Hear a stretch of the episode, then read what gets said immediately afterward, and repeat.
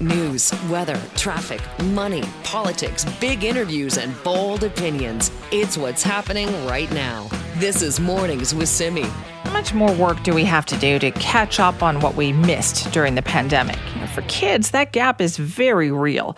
It took a toll on their mental, physical, and emotional health. And getting them to talk about it is one of the ways that, you know, we're learning about all this and helping them to really move past it. But sometimes we need help to make those discussions happen. Well, the Canadian Children's Literacy Foundation has been working on that. And Ariel Siller, the CEO, joins us now to talk about it. Thank you so much for being here this morning. Thanks so much for having me on, Simi. This is wonderful. Thank you. What is Lost and Found? So, you know, the pandemic, the COVID 19 pandemic has been such a challenge for children and families. And so we developed this project to the Lost and Found program to address two issues. Children's literacy levels have dropped, and we need to work collectively to close that learning gaps. And often we talk about the effects of the pandemic on children, but the voice of children themselves in their own words is often missing. So the project is a coalition initiative. We work together with a ton of different groups and that was led by the Canadian Children's Literacy Foundation. And we created workshop toolkits. Then educators across the country use those toolkits to deliver literacy enhancing workshops. And since November, together we've reached 5,000 kids ages 0 to 12, and that's in every province and territory in Canada. And then children participating in those workshops came away with a story to share, expressed in writing, art, and video. And now all Canadians can see the digital exhibition that features kids' stories um, at lostandfoundstories.ca. Oh, that's amazing! What kind of stories are they telling? What are they What are they showing us about what happened to them during the pandemic? You know, there's such a tremendous, wonderful diversity of stories. You know, I think that one of the things that we've really seen is how kids can hold loss and joy at the same time together. And that's really an important life skill. And so there's just some really wonderful stories from um, BC and the Vancouver area more broadly. Um, we have um, particularly some stories from folks in Port Hardy talking about missing graduation, ski trips, um, I really loved an audio story from Patricia, who is age 11, who talks about living with her grandmother in um, Guildford Village, where her grandmother lives during the lockdown, and having more time with family, but of course also having a huge disruption in her life because she was no longer in her normal home. But so talking about how there were positives and negatives.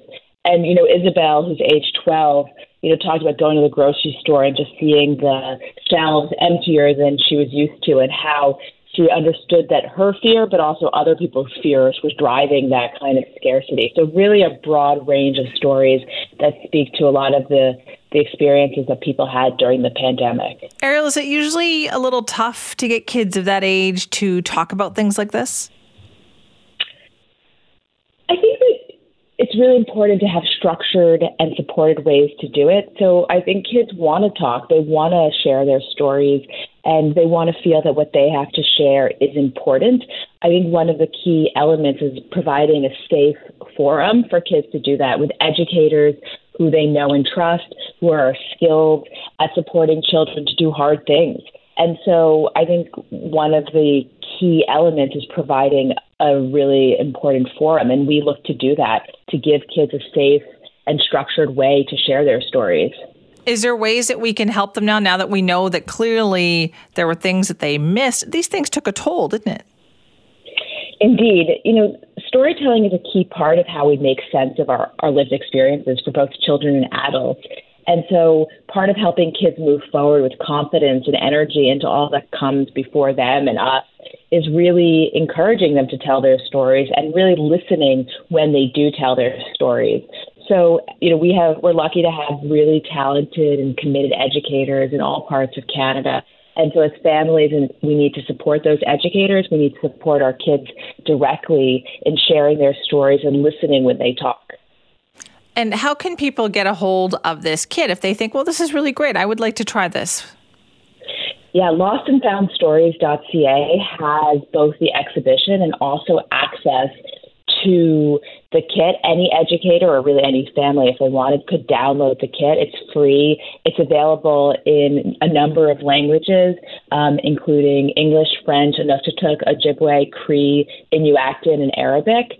Um, and one of the cool things is there's also a resource on the website that has a guide for parents as they and families as they go through the exhibit asking questions like which stories feel similar to your experience? Which stories feel different how do you feel when you see this exhibit so even if families don't want to do the entire toolkit, they can still really interact with this website and help talk about their experiences. And then if kids write something or share something that they want to share more broadly, there's a way for families and educators to upload those stories to the exhibit, um, lostandfoundstories.ca. Oh, that is so neat. Now, Ariel, you've also said, though, that too many children in Canada currently lack literate the literacy skills they need to thrive. Like, what kind of skills are we talking about?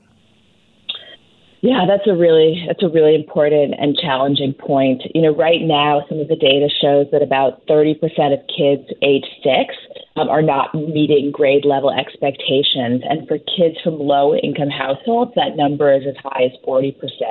And so, when we talk about what that looks like, it means not being able to um, read information on the page, but also not being able to really understand what they're reading. And so there's both the decoding piece, like how to actually make sense of the letters and the words, but it's also the comprehension and understanding what is a paragraph saying. And so those skills are really related. And then, of course, connected to writing as well.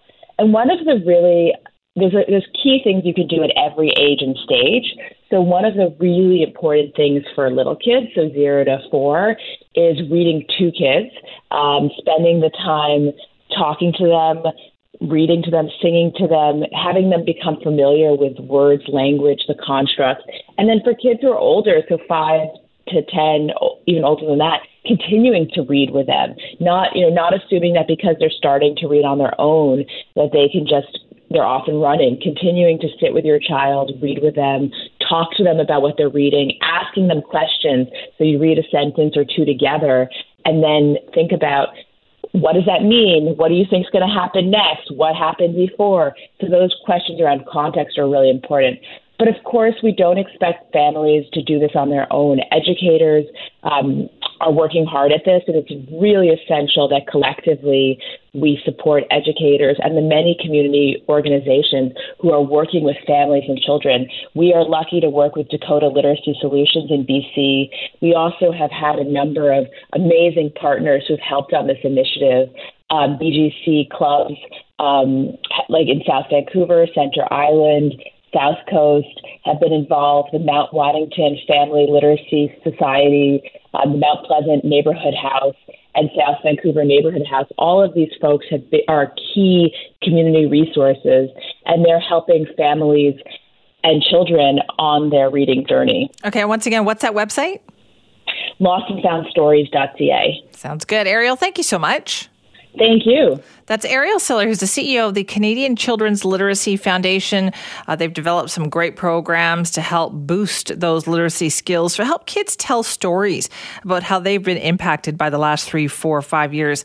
Uh, and certainly getting those kids talking about those experiences is one great way to help them move forward, right? This is Mornings with Simi. You may have heard the news about the United States, United Kingdom, and Australia formalizing plans to develop a fleet of nuclear powered submarines in Australia. And of course, the first question that we have when we hear that is well, where is Canada in all of this? And what does this mean about Canada's strategy, particularly in the Indo Pacific region?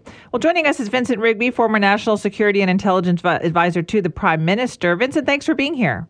My pleasure. Thank you for having me. So, is Canada missing out or are we being left out?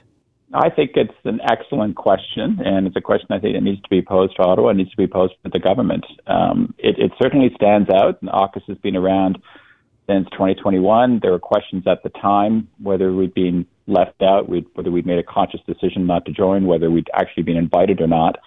Um, but now this agreement is clearly uh, starting to move forward. This was a big, big announcement yesterday. Uh, they're putting some real teeth into it with the Australia purchasing nuclear powered submarines.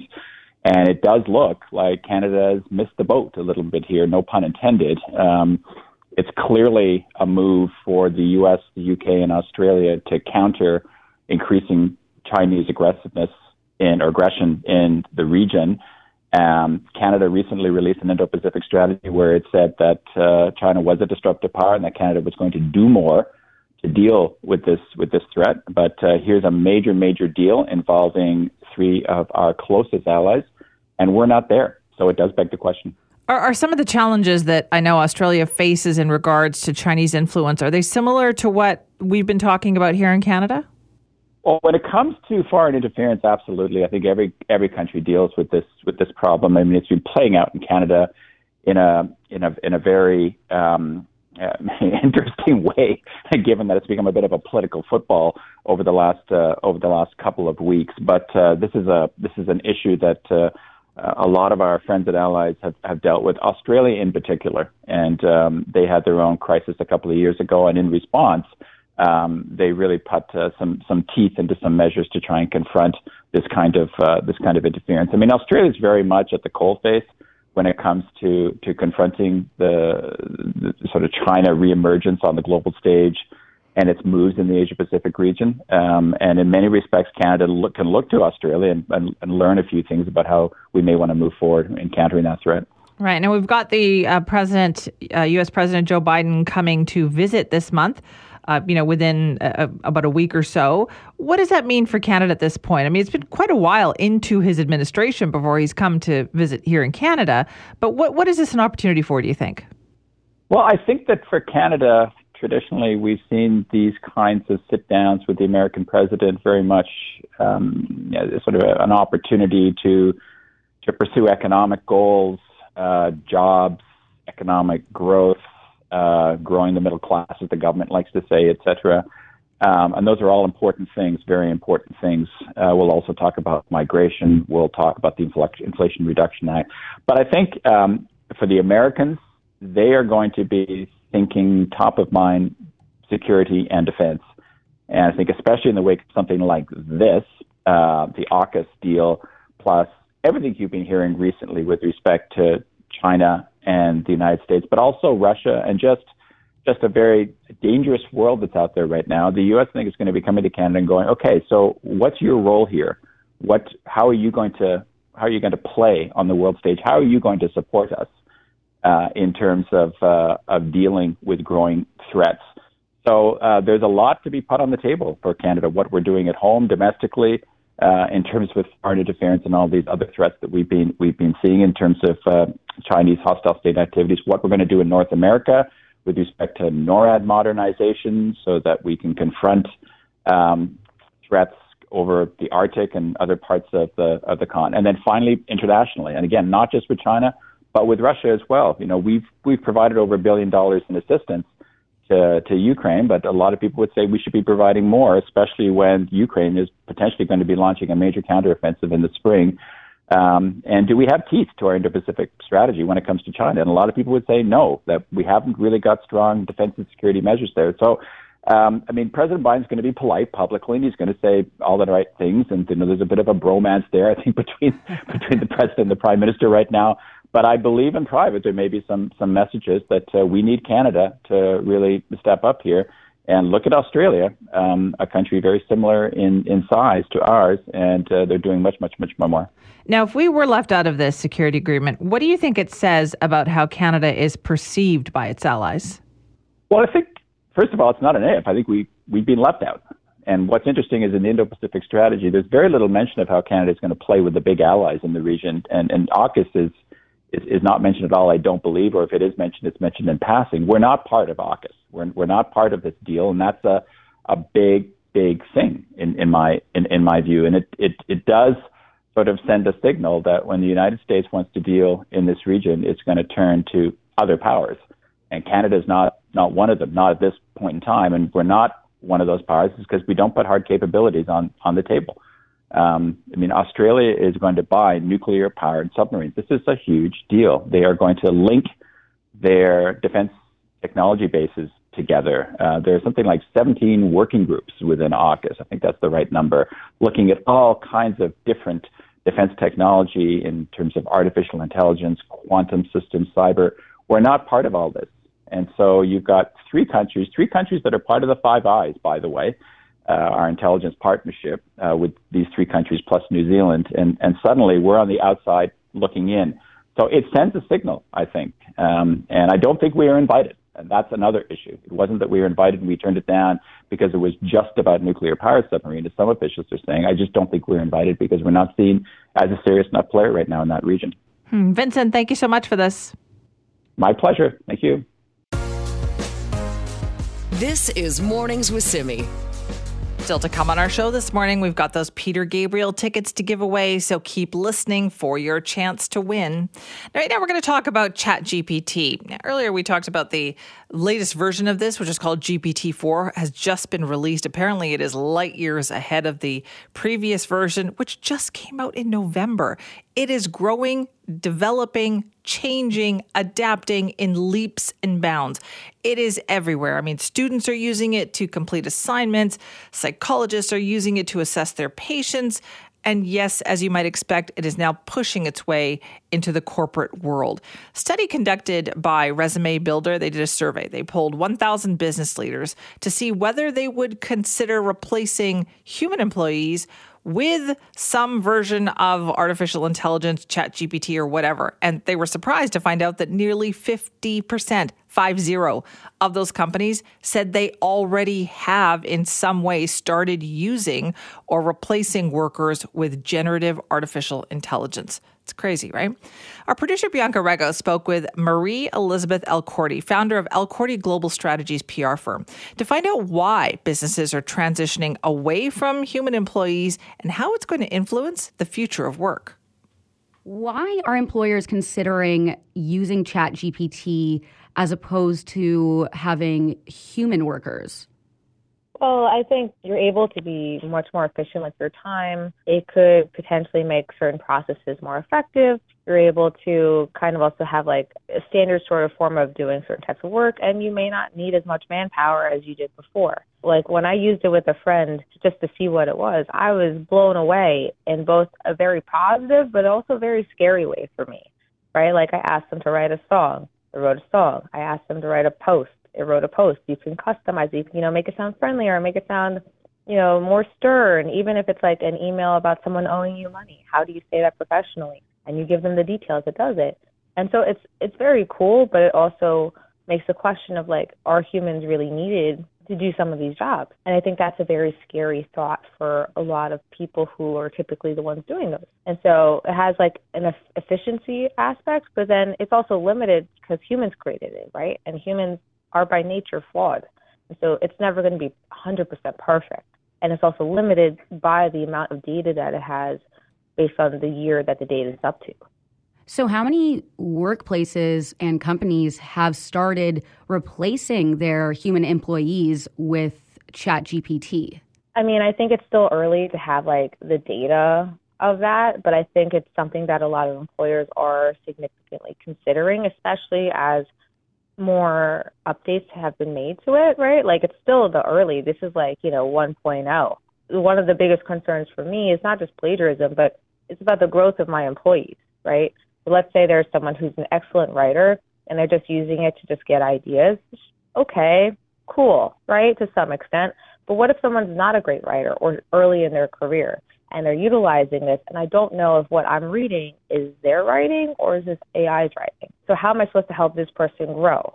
And like, is this truly as creative as it can be? Is the data that's being used in it the correct data that I need to pitch story? In some ways, you have to do double work if you want to make sure that what you're sending is credible and accurate based on what you're trying to portray. Do you think ChatGPT is capable of creating the same quality of writing as humans, or even better, especially if they're not as strong as a writer? I think it depends on what you're asking it to write. For instance, I asked it to write a social media post, right? It wrote a decent post. It even had hashtags and an emoji. It was still decent, but is there someone's voice in it? No. Is there someone's tone in it? No. Because that's something that's hard for an AI, at least at this beginning. You can make it sound friendly, but like you can make anyone sound friendly. How are you differentiating you and me? Like when you're trying to create a, a, vibe with your content. And I think that's something that is hard to replace because that's based on an individual, right? It's not based on an AI or a history of the world. It's based on that person. So I think in some ways it can do certain things better, especially if someone struggles with writing. Of course, like if you're just solely basing on writing and not creativity and individual thought, I mean, that's possible. But it should not replace someone's ability to think for themselves, someone's ability to be creative for themselves and actually do research and like all these different facets because if you're trying to grow not just as an individual as a company it's about the people that you're cultivating. Like an ai is not going to replace everyone. What are the jobs that are most susceptible to being replaced by ai i? Mean literally any job that you need to write pen to paper. I mean hr tech pr journalism. But i mean anything that you have pen to paper for really it's it's not it's not like one industry solely. It's it's literally anything where you need to write something. I was looking at the top 10 different jobs that could be the most vulnerable to AI, and one of them was teachers. And I'm wondering because as a teacher, you do need a certain amount of empathy and you do need a certain amount of care for these children. How would that work? In terms of replacing a teacher, I think that's hard because there's a huge portion of teaching that's very visible, right? Unless you're talking about like online learning with no videos, to some degree it could replace a little bit, but I think teaching is such an in person visual experience where you're not just reading text, you're learning from someone. You know, there's someone interacting with you. In some ways, like, yes, it may have an impact, but I don't think it's going to have the same degree as like other places where you're editing documents. Okay, maybe coming up with lesson plans. I mean, lesson plans is a very creative thing, right? So if you utilize ChatGPT for that, you're not catering it based on the needs of your class.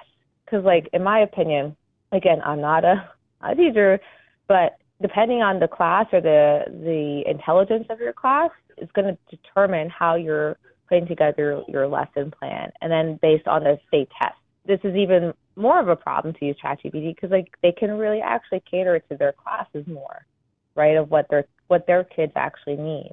So I think it's it's hard to imagine that it's going to fully replace unless we're going to just be very unfair to a lot of children in terms of where their where their educational learning level is at at any current point because then a lot of kids are going to be left behind if you're going to utilize ChatGPT as like a standard for education.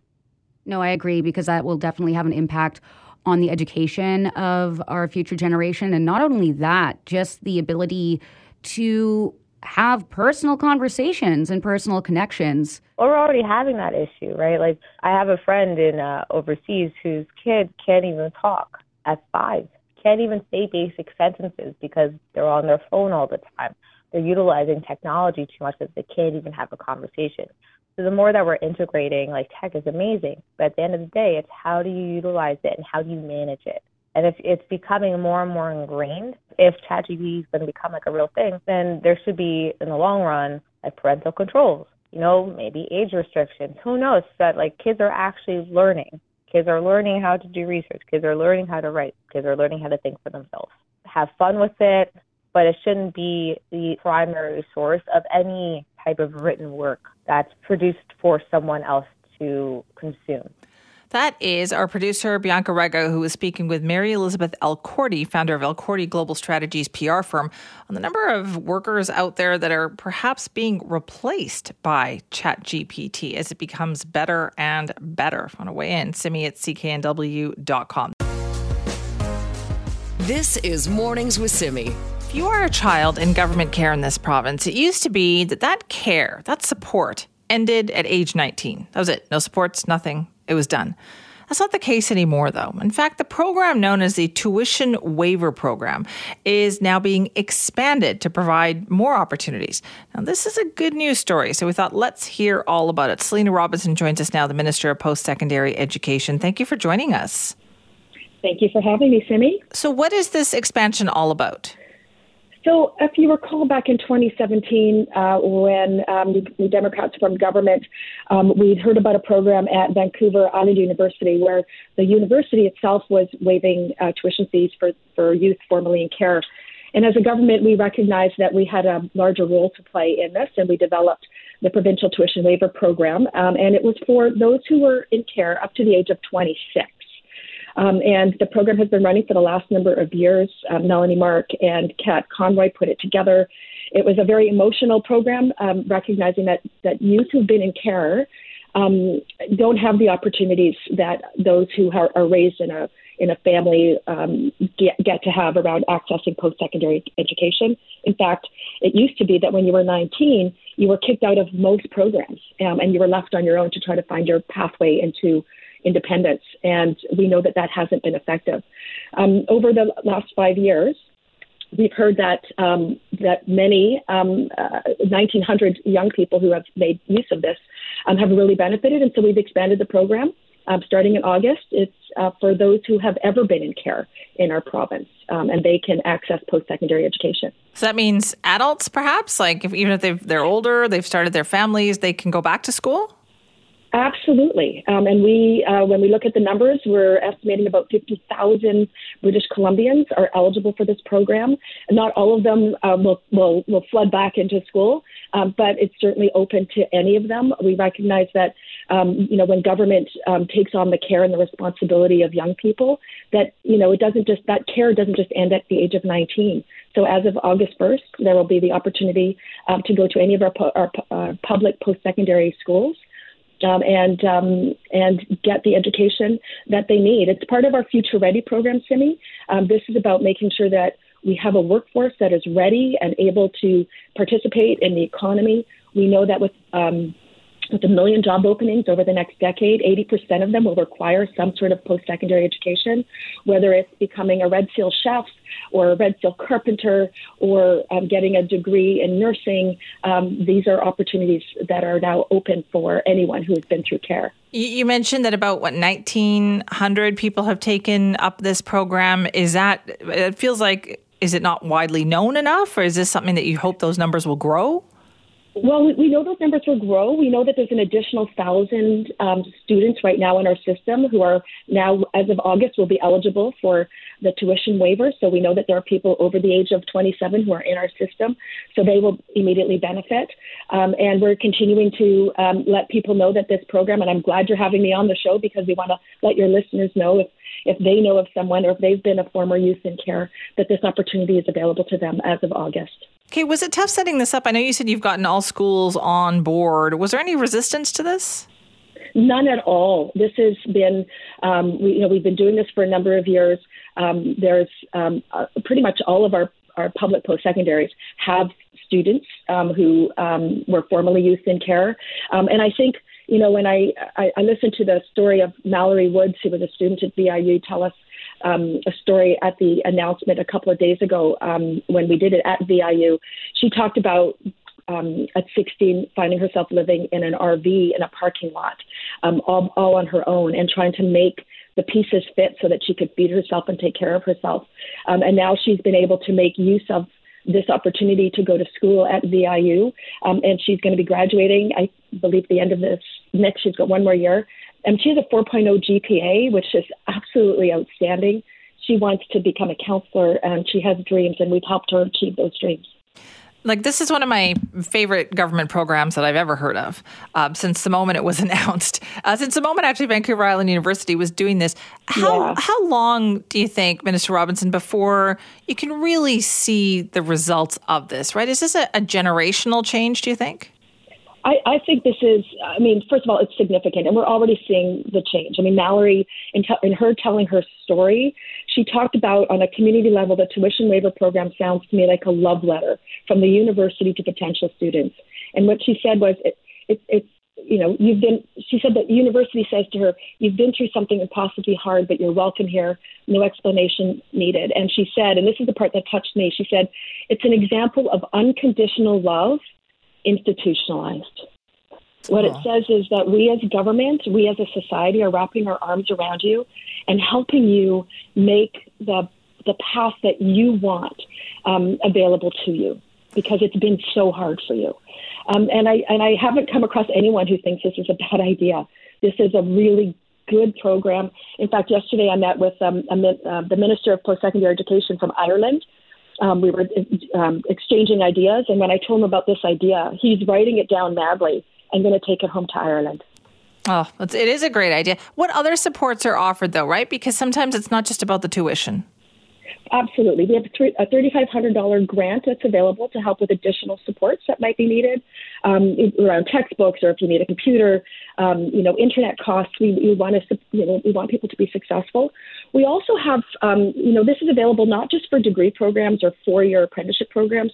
It's available if you want to do a diploma, if you want, you know, a, a part-time as well, recognizing that for some, they'll already have a family, they'll already be working. Um, it might be really hard to sort of leave your life to go to school. So really uh, prepared to work with people where they're at and support them um, to um, further their education so that they can have a career that is meaningful, that pays the bills, and that allows them to participate fully um, to their, their greatest potential. Okay, and is it complicated to get this? Like, what, what is the process like? Well, it's a, it's a pretty simple process. All of our post secondary institutions know all about it. They're big proponents of it, and all anyone needs to do is to ask about it. Sounds like a plan. Thank you so much for joining yeah. us. Thank you for sharing this story. Selina Robinson is the Minister of Post Secondary Education. They have announced an expansion of the tuition waiver program. That will start this August. And so, what it means is for any person who has ever been in care, in government care, foster child, whatever the case was, you will have your tuition waived for post secondary education. Now, they've been doing this, but up, it has been for people up to the age of 26. Uh, and you know, this is huge when you think about that. For it, it seems crazy that for decades, when you aged out of government care, you hit 19. That was it, right? when that's not the case if you have parents loving parents that's not what happens is that you have help you have support. But if you were in government care you aged out at 19 boom they were done. The government was done with you. And this has been a big step i think towards helping uh, kids who have been in care. Uh, 1900 students have done it. I think another thousand she said are are currently in it. And we'll see how many more people take that up this is Mornings with Simi. We've been hearing in the news about how TransLink got a lot of money yesterday from the provincial government $479 million. And it is supposed to help them uh, keep fares at a stable level, essentially for operating purposes. But there's so many questions with this, right? Like, if they need this now, what's going to happen next year? This is a one time cash infusion. What does this say about TransLink? And does this mean that they talk about, you know, needing a new funding, you know, type of formula for them moving forward. Does this mean that's another step closer to mobility pricing? Well, joining us now to talk about this is Trevor Halford, the BC Liberal Party opposition critic for transit. Thanks for joining us this morning. Thanks for having me, Simi. I appreciate it. Now, what do you hear when you heard that announcement and, and everything that was said? What did you hear? Well, I, a lot of things. There's some of the things we didn't hear, uh, and I'll talk about mobility pricing in a second. Um, we, we've heard for a long time that there's a significant shortfall at TransLink. I don't think that that's unknown to us. It's, it's you know it's it's known to government. But again, we had a premier say last week that uh, that you know one-time funding should not go to operational dollars because you're going to be in that same situation again the year after when they need that funding. That's exactly the case in point with TransLink, and I think you just said that is that they're going to be in this position again and again and again, and we need to make sure that we have solutions going forward um, that aren't going to keep putting us in this position. And government needs to figure out what those solutions are. Now, why do you think people aren't going back to transit in the same numbers? Well, a, a couple things. I think number one is I think the pandemic has uh, shifted things dramatically. I think that you're seeing uh, a lot of people working from home. Um, you even look at what the government's own policy was, right, in terms of what they've done now, in terms of having people um, being able to apply for positions throughout the province. Um, that was usually out of Victoria. Um, you know what that means is you can argue whether that's good or bad, but you are getting a lot less people traveling into the office, um, and so that means that there's going to be less people using public transit. Do you think some tough decisions have to be made then? Well, I think for sure. I think you know at the end of the day, public transit is an absolutely vital part of of what we need to do. Um, so is public infrastructure. So is the fact is that you know we should be driving across uh, a Massey bridge right now that should have been opened, and uh, that could have been extended for rapid transit out to South Surrey. We haven't done those investments, right? So we're seeing we're falling behind on the infrastructure, and we're obviously falling behind on the public transit part of it as well. Okay, well, how you talked about mobility pricing. Uh, do you think that is something that is in the plans? Like, is that the impression that you've got? Well, yeah. Listen, um, I okay. So I, I listened very carefully to the premier's press conference yesterday, and I know that uh, Richard Zussman asked him twice specifically about mobility pricing. I would have thought that when somebody asked me about something, that is a great time to clear it up and put it to bed. He refused to answer it. Richard gave him another question. He refused to answer it again. So the, what that tells me is yes, they are actively considering mobility pricing. If well, you get asked that, he did clarify that later, right? He did come out afterwards and say, no, no, that's that's not what we're thinking about doing.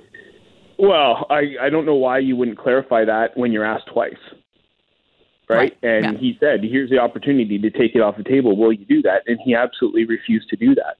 And then, you know, an hour later, he puts out at the end of a tweet, like, I think he can do better than that and clear up that confusion. What do you think, though, is the funding model that will work to make this happen? You talked about investing in infrastructure. Uh, how do we invest in infrastructure if we can't get the ridership numbers back up? Or do you think it's a case of build it now and they will come? Well, I, think we have to make those investments. I think, too, is obviously that we have to do that. Uh, I, we did notice that the federal government wasn't there yesterday. Um, I think the province and uh, mayor spoke out about disappointment on that, but we need to make sure we're doing that in partnership with all levels of government. But we need to make those investments, right? Like that, you know, if you look at, we are we are suffering from massive traffic congestion. Uh, there's listeners in your car right now that are going through the Massey Tunnel, the the Pattullo Bridge, uh, different areas throughout this province where congestion is absolutely squeezed if there's an accident inside that Massey tunnel, you're looking at 45 minutes to an hour and 15 minute delay. I've I've been through that numerous times, and you know that shows that we are way way behind when we come to making investments in infrastructure, and those investments should have been done by now. Well, what about Highway One? What about improving ridership and getting more people on transit through that corridor? Yeah, absolutely, and I can Highway One for sure, and we hear that a lot. And even even in my area right now, I live down in in South Surrey, and you know down by the border, and it's a it's a kind of a newer community here. But there's four thousand of us down here, and right now you have to cross uh, Highway 99, and then you have to cross King George Highway, which is about I would say about five kilometers from where I am right now to access public transit. Yeah, I grew up out that way. I know exactly. I know exactly that so frustration. You know oh, I know. You know where the yeah. Pink Palaces, right? Yeah, it was never an option though. That's a problem with that area is that transit was never an option because it was an hour in between buses and it really wasn't going to get you where you wanted to go. Exactly. So what happens now is we've got a lot of young families living where I am right here uh, in South Surrey, and they and there's a lot of new Canadians here as well, and they have zero access to public transit. So I see people walking down 8th Avenue, crossing Highway 99, crossing King George Highway, just to get to a bus that will eventually transfer them to another bus. And I think we've got to know that we've got to do a lot better than what we're doing right now. Okay, so then if you could advise TransLink, if you could say, hey, look at this, what would you tell them to do?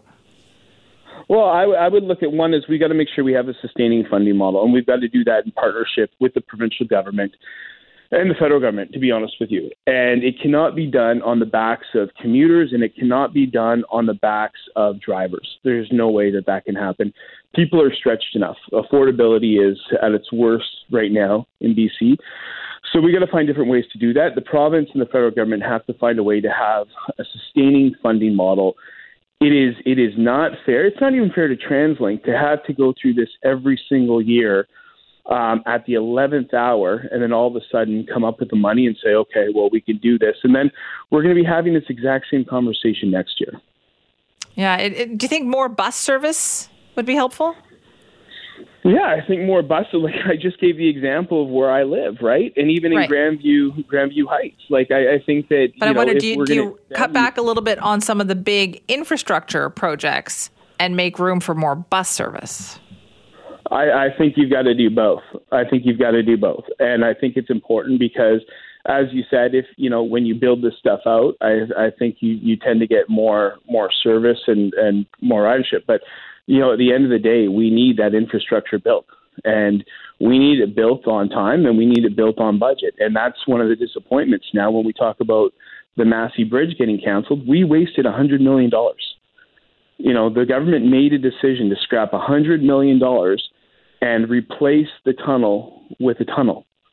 They're replacing the Pattullo Bridge, a four-lane bridge, with a four-lane bridge. That's not thinking for the for the future. We need to expand that infrastructure now. The thing not, about okay, I know everybody now. says that about the Pattullo Bridge, but I always have to ask somebody when they say this: Where yeah. is that traffic supposed to go? New Westminster does not have room yeah. for more lanes of traffic to come through. Where is that traffic supposed to go?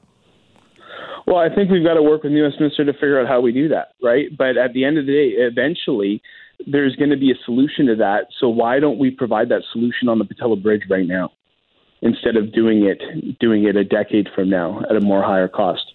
So you think we're going to have this same conversation a year from now? On the funding, absolutely. I hope we don't, but um, uh, you know, like I said, and the premier even said it. His words were, "When you use these dollars for operational costs, you are going to have the same conversation a year later. Those were his words, not mine. All right. Thank you so much for your time. Thanks for having me. Appreciate okay. that. Trevor Halford is the opposition critic for the BC Liberals for Transit and Transportation, talking about, you know, funding problems for TransLink. Sure, they got this big injection yesterday. It's a one-time, you know, one year funding of $479 million. What happens next year? How do they get things back on track? Has your transit going experience changed? That's the issue, what it really comes down to, right? Is that not everybody has come back to using transit. This is Mornings with Simi. We know invasive species are a problem, right? And there's so many different ones out there. But I have to say, these latest stories about football sized goldfish as an invasive species have certainly caught my attention because you know what? It's the visual. Just picture that for a second. What is going on that has allowed this to happen out there? Well, Brian Heise is with us now, natural resources professor at Thompson Rivers University and former chair of the Invasive Species Council of BC. Brian, thanks for being here. Oh, good morning to me. I'm glad to be here. Thanks for having me. Have you seen one of these things? Oh, I've caught hundreds of them, yes. I'm sorry. so How big was it? It was 25 centimeters, so it's about a football size. A goldfish?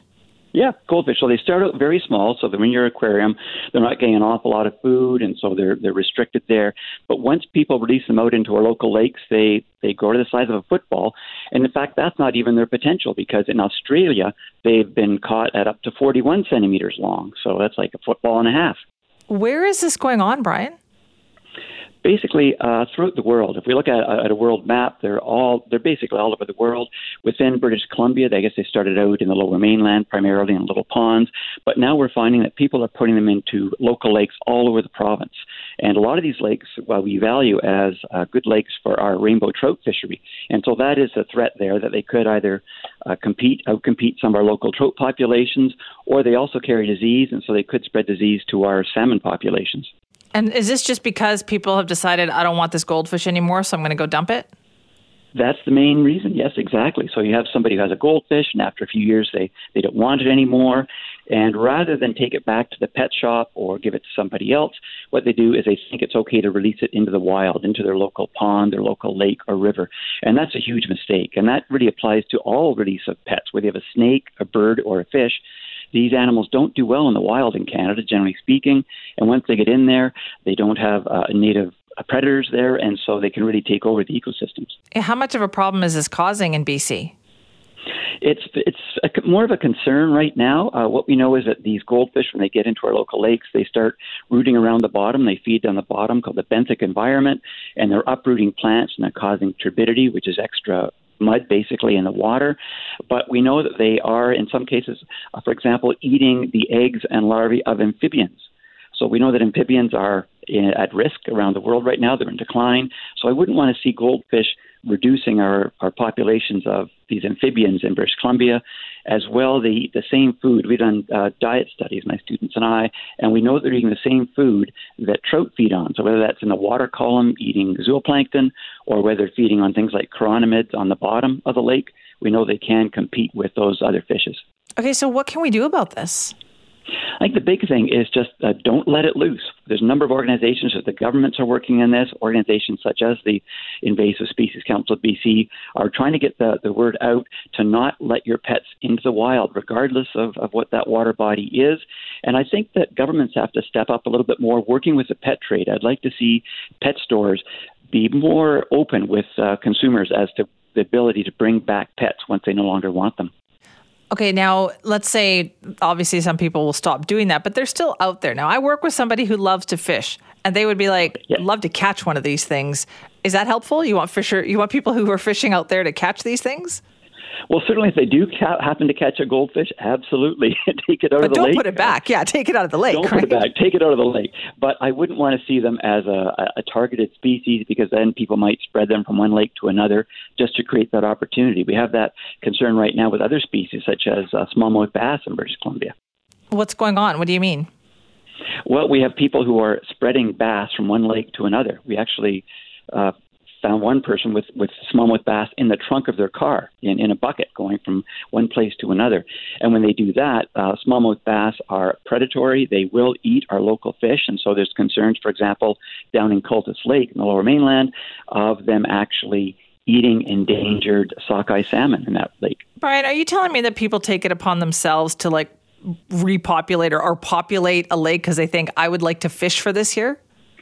Exactly. That's exactly what I'm saying. It's very self serving, it's selfish, but this kind of behavior we're seeing over and over again, whether it's bass or yellow perch or uh, northern pike, a lot of game fish, which are great fish. I, I love to catch these fish on the other side of the Rockies, but they really just don't belong in BC. And if they really take off and they're going to be aided by climate change, warming waters, then what we're going to see, I think, is potentially a decline in our local salmon and trout populations.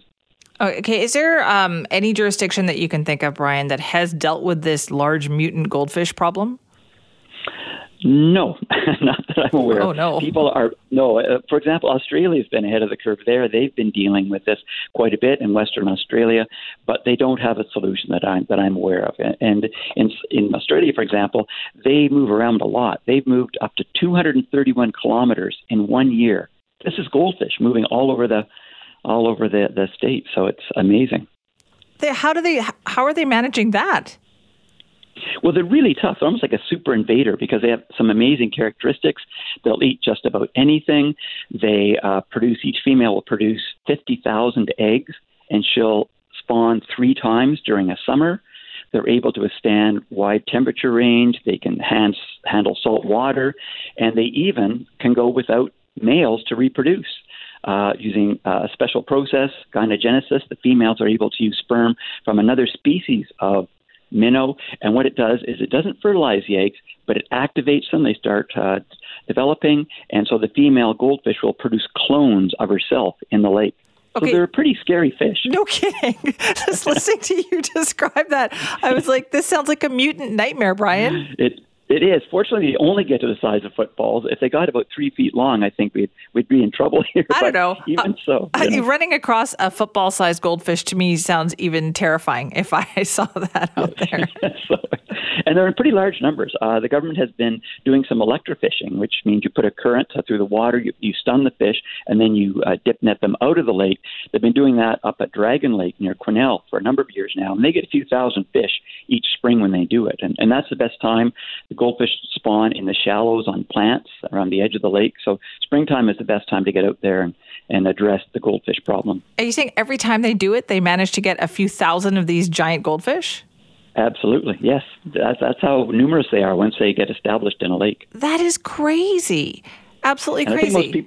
It is. I don't think people are already aware of that. So, and I think if they knew that was going to happen, hopefully they wouldn't release a little Goldie into their local lake. Right. They could, the hard, it's a hard time, I think, for people to picture that. Right. So, if the education aspect of this, is there a way to, do you think, do this in a more strict fashion? You mentioned, you know, the stores where these fish are sold. They they obviously need to take a more active role here too, be more responsible for their product. I, I think so. I think that, yeah, they, they really should. I think they need to educate the public. I think they have to be very clear, and they should have return policies where if someone does no longer want their, their pet, in this case goldfish, that they can bring them back to that store just so that they don't have to deal with, with releasing it into the wild. Yeah, where can people find more information, Brian? I think they could uh, contact, the, probably the best thing would be to contact the Invasive Species Council of BC. I think so too. Oh, listen, thank you so much for this. This is very illuminating. Well, thank you so much for having me, and it was a lot of fun. It was a lot of fun, actually, uh, even though we're talking about something that seems kind of horrifying. But that's Brian Heise, who's a natural resources professor at Thompson Rivers University and former chair of the Invasive Species Council of BC, talking about these giant invasive goldfish. I mean, it seems harmless, right? You don't want your fish anymore, and you think, well, I don't want to kill it. So I'm just going to dump it in this body of water right here. Not a good idea. Please do not do that.